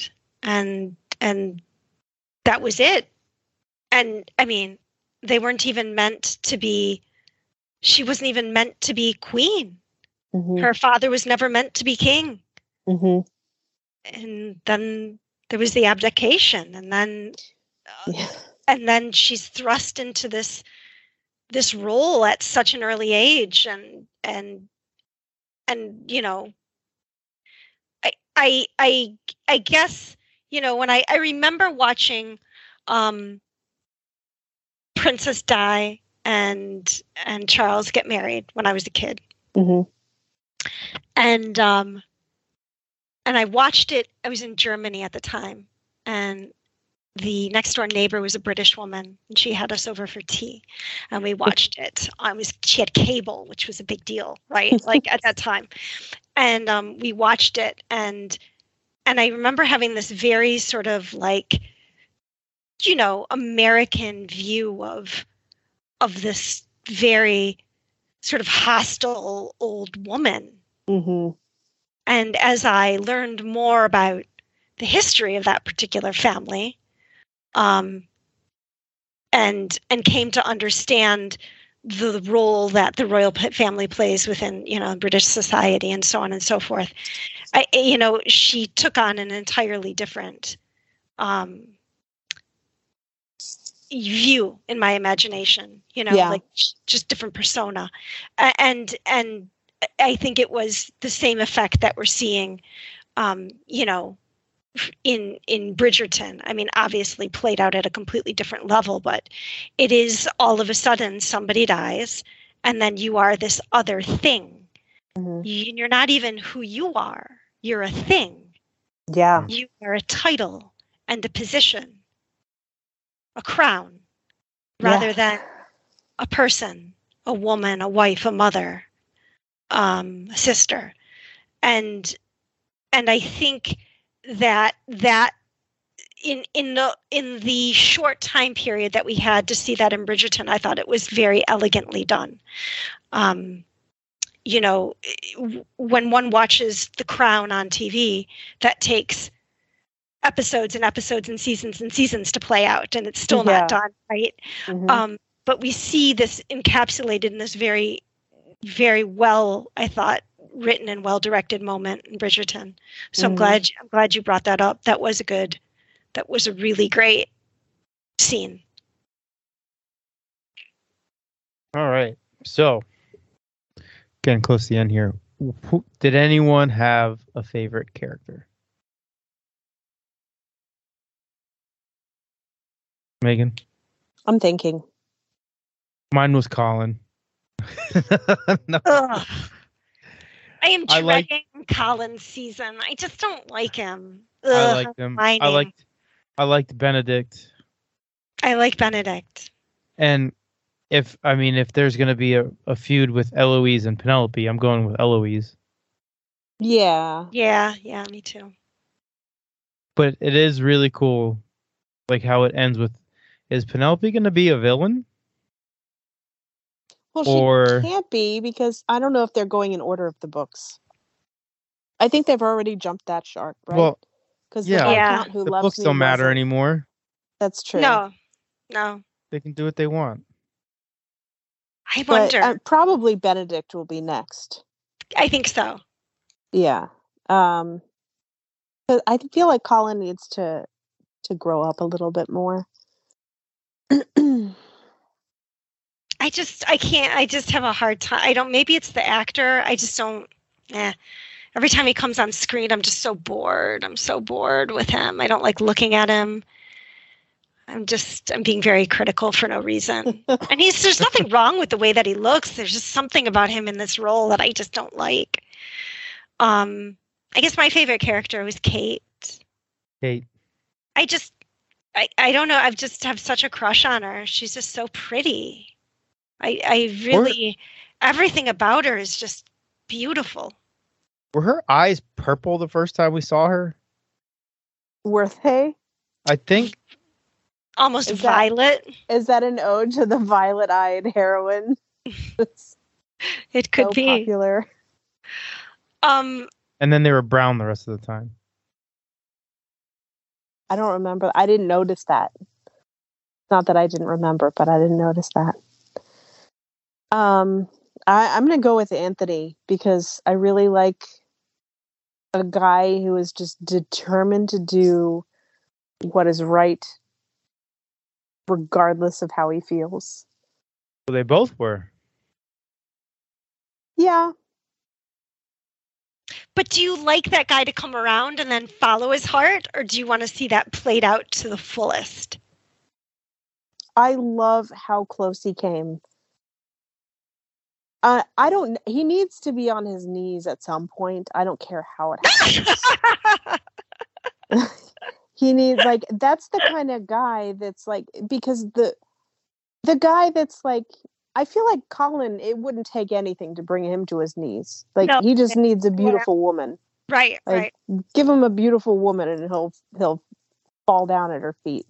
Right. But like these strong guys that are determined to do what is in their head, this one particular thing, and that will make the world right. And then the woman comes along and she gives him a different view of what life could be. And he's, you know, arguing with her or arguing against his position or whatever it is. Like, I don't care how it happens. Just, I need to see him. And I don't care if he's a rake, like Sebastian, Saint Vincent's a rake, but it took that one woman, the one stuttering chubby girl, to bring him to his knees. Yeah. And like give him a different view of life. And I love that. But here's the thing. What was fine about St. Vincent was that he didn't treat her like a rake would have treated a woman. He treated her beautifully and elegantly from the very start. And you know, like what we get from Anthony, mm-hmm. to go back to why I think people were so upset with the rake aspect of him, is that he knows he's not in love with the woman that he's pursuing, but you know, he is in love with this other person. So like the two women involved, I think people had a problem, you know, understanding. Well, I didn't have a problem with it because I thought like the other woman, who that woman was, didn't matter. Like she wasn't a person to him. She was just more duty. She was just more paperwork. Right. She was just an extension of his duty. Yeah. I don't think obligation.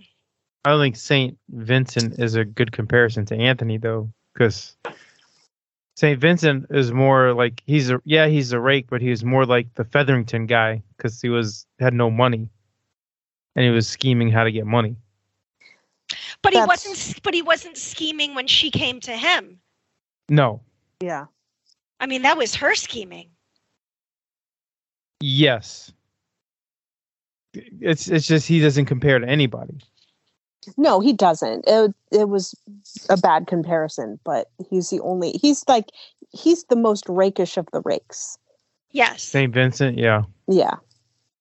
Yeah. But you're right. You're right. But we never see him being a rake. No. You know, in the books either. You hear about it, but you don't see it.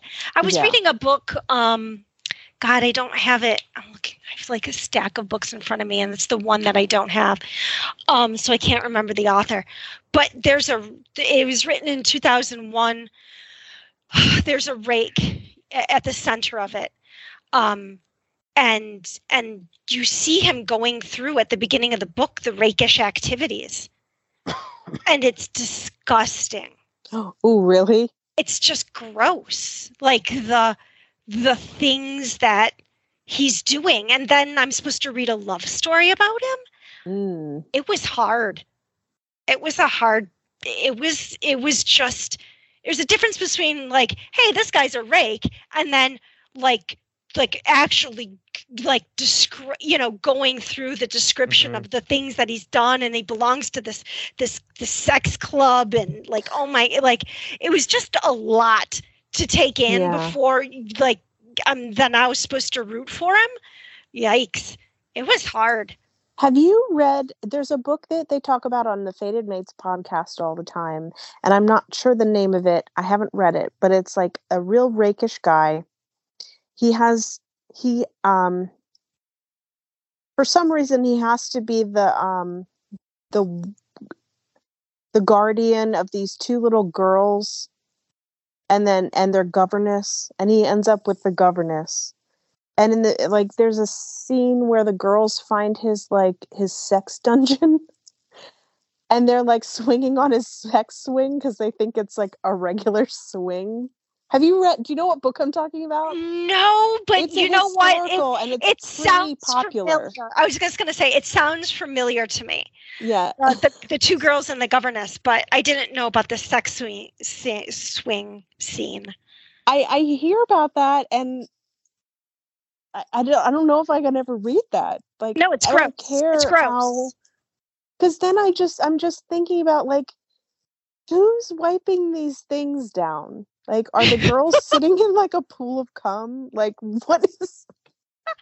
I can't get past the logistics. But what I can't get past is for me that isn't being like, that's a whole lifestyle. Yeah. That's a very conscious lifestyle. You don't just not meet somebody and not do that anymore.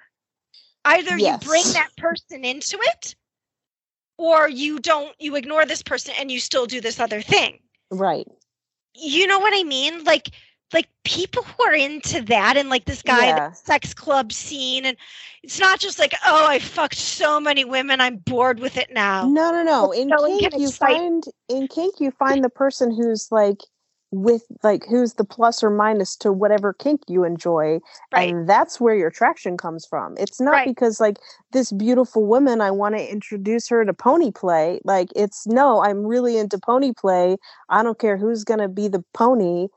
Like it could be just anybody. Like as long as they play the pony how I want the pony to be played, like that's that's how the relationship starts. Right. Like there's you can't bring somebody out of that by being like a sweet, you know, succulent virgin. Yeah. No. Like you don't like no one's closing up the sex dungeon, you know, and like I'm never going back there.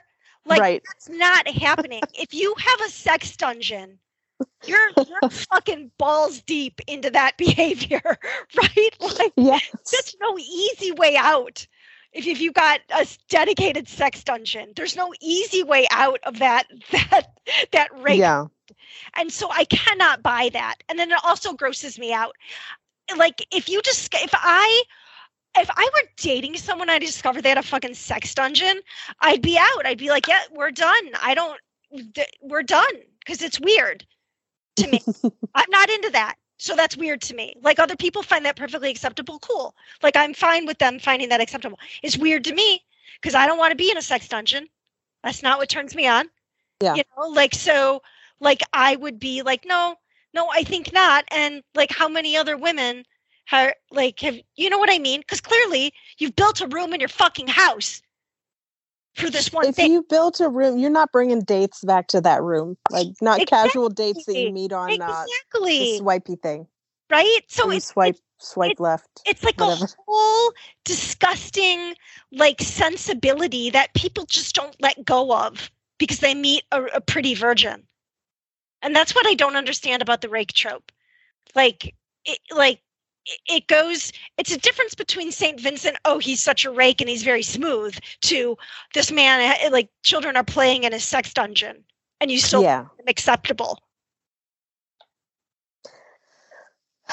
Well, I mean, to be fair to whatever that book is, and you can email us the title of that book if you know what I'm talking about.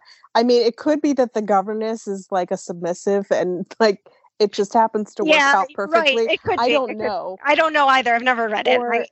Or it could be written as he is this like, you know, Duke or Earl or whatever he is. And he is, I don't know. People think of kink as like the next step, like after rakedom, like you have all these sex. What's left? Oh, like, I don't know. Kink. Like that's the next step. Like that's going farther. But yeah, I think hardly any writer, even the people that are writing about it, which I'm writing about it now, people writing about it, like, just don't understand that that's a totally different, like, that's not the next level of, you know, sexual activity. No. And something totally different. Exactly. It's something completely different. And I think that Shades of Grey has taught people that that kink, yeah, in one way it's acceptable, but I think it's given them the wrong idea of that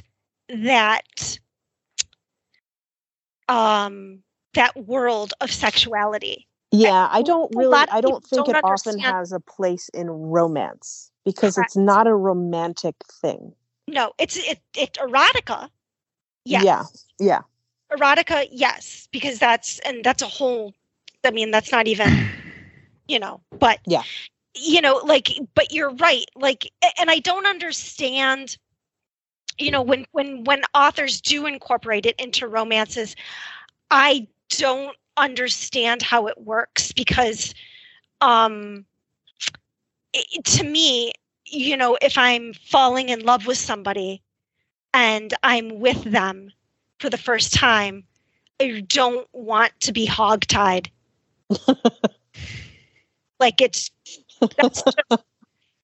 not an option for the first date. And I find that so hard to make that leap when I read these things, right? But you know what I'm talking about. Yeah.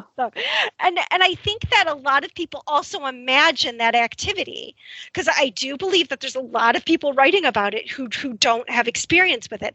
And yeah. They imagine that activity to be quite different. Yes. What that activity is in real life and what that culture is. Or that subculture is very, like, kind of mundane. Like, to write about it honestly, because I've been researching this very heavily, and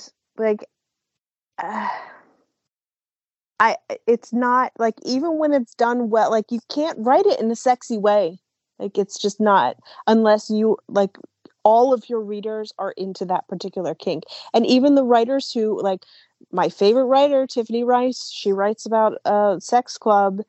And all, like, her three characters, her unholy trinity of characters, like, are in this lifestyle. She doesn't write about the scenes.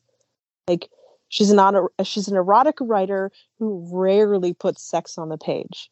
Mm-hmm. Because the idea is sexier than the actual sex. It is. It's not, because the actual sex is just transactional. Like, you decide everything you're going to say and do beforehand.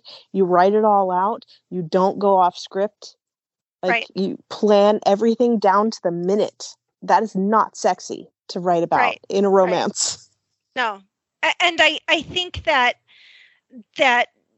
you know, the way that it was used in Shades of Grey is not the way that people who enjoy that activity use it at all. Right. It is not about love. It is not about protection. It's not about being vulnerable in the ways that people think that it is. And what bothers me is that there's this trend of kink now that I see everywhere, not just in romance literature and so on and so forth, but I'm seeing it in... you know, in fashion and lingerie, like, so much stuff is like bondage bra and, you know, like bondage panty. And I'm like, God, why are these, like, why does it look like when I put on this bra that I'm like that I'm being hogtied?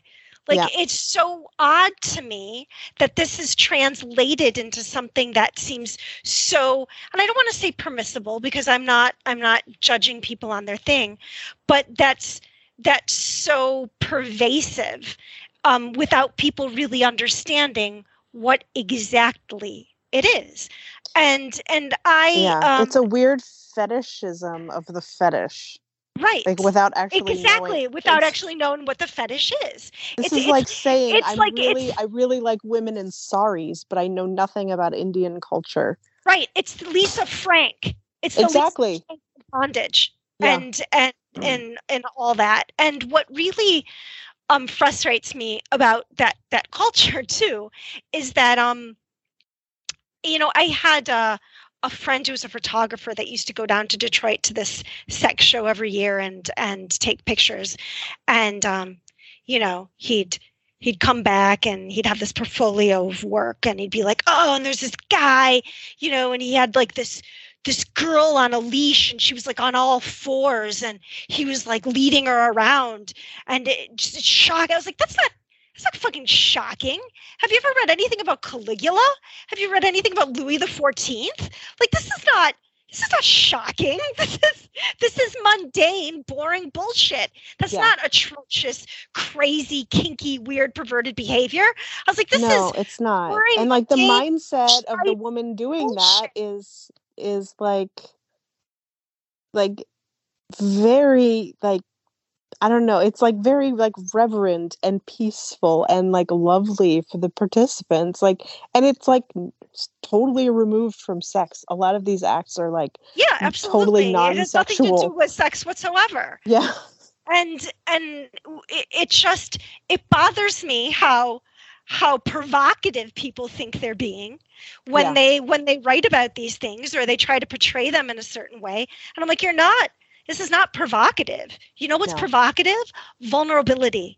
Mm-hmm. That's provocative. People being people is provocative, not this other bullshit, not dressing up as a sex slave and sitting in a cage. That's just trite bullshit that I can buy at Victoria's Secret. Yeah.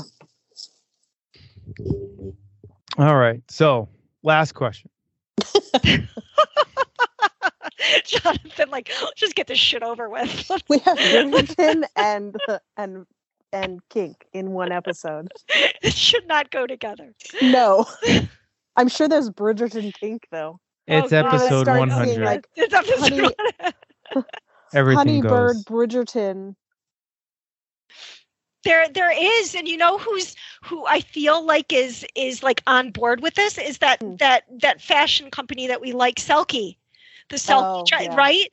Like how they're doing this whole sort of like Regency / Louis the 14th, like little girl fetishism, mm-hmm.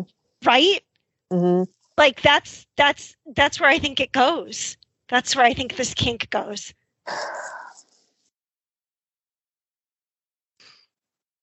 So does this apply the standing test of time for the show? No, never. Nope, not in a million years. Like, no, it doesn't apply, or it doesn't stand the test of time. No, does the question apply to what we're talking about? Because it's definitely not going to. Oh, okay, I'm sorry. Yes, it's definitely not going to.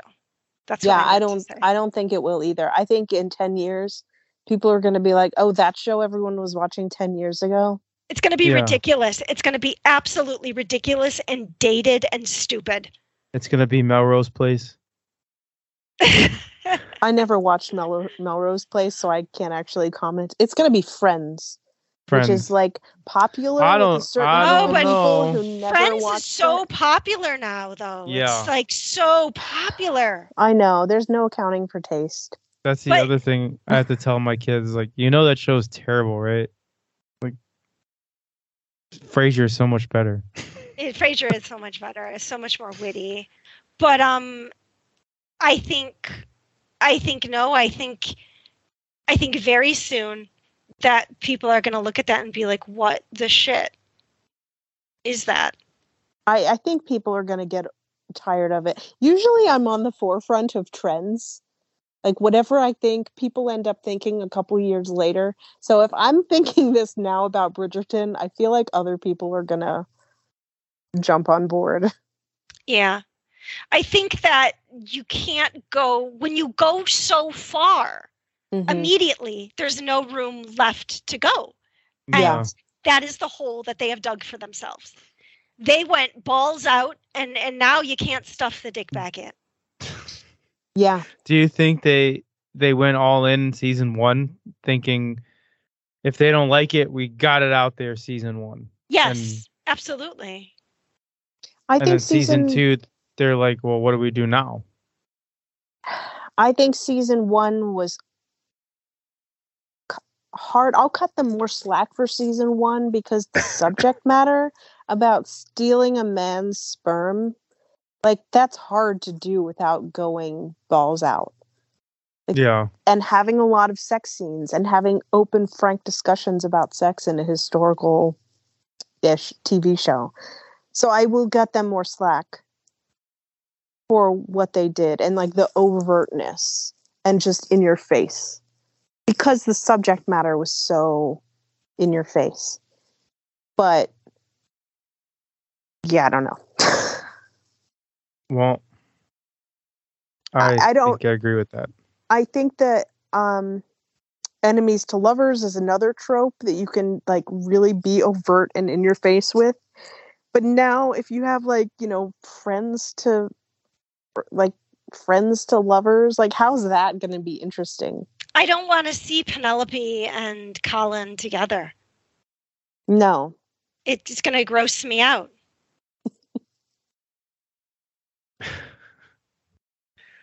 I just can't. I don't know. I'm not a Friends to Lovers fan anyhow. In that way, I'm not either. I like friends who are attracted to each other. Like, I like when there's some sexual tension and there's a friendship and then something grows from there. But when people are just like, ugh, I don't like him and like that, and she don't like me like that. Like, I don't understand how that turns into lovers. I like it in real life, but I don't like to read about it. Right. Friends to lovers, you mean? Yeah, I mean, I think that's how most people end up together. Absolutely, absolutely. But they have an attraction. There has to be an initial attraction. You can't be like, oh, that guy is so completely unattractive, and then all of a sudden end up lusting for him. Well, and also that's why you don't want to read about it, because that's what happens in real life. Yeah. I don't know. In books, there's something that like happens, and there's like a switch that gets sprung, and. Like, I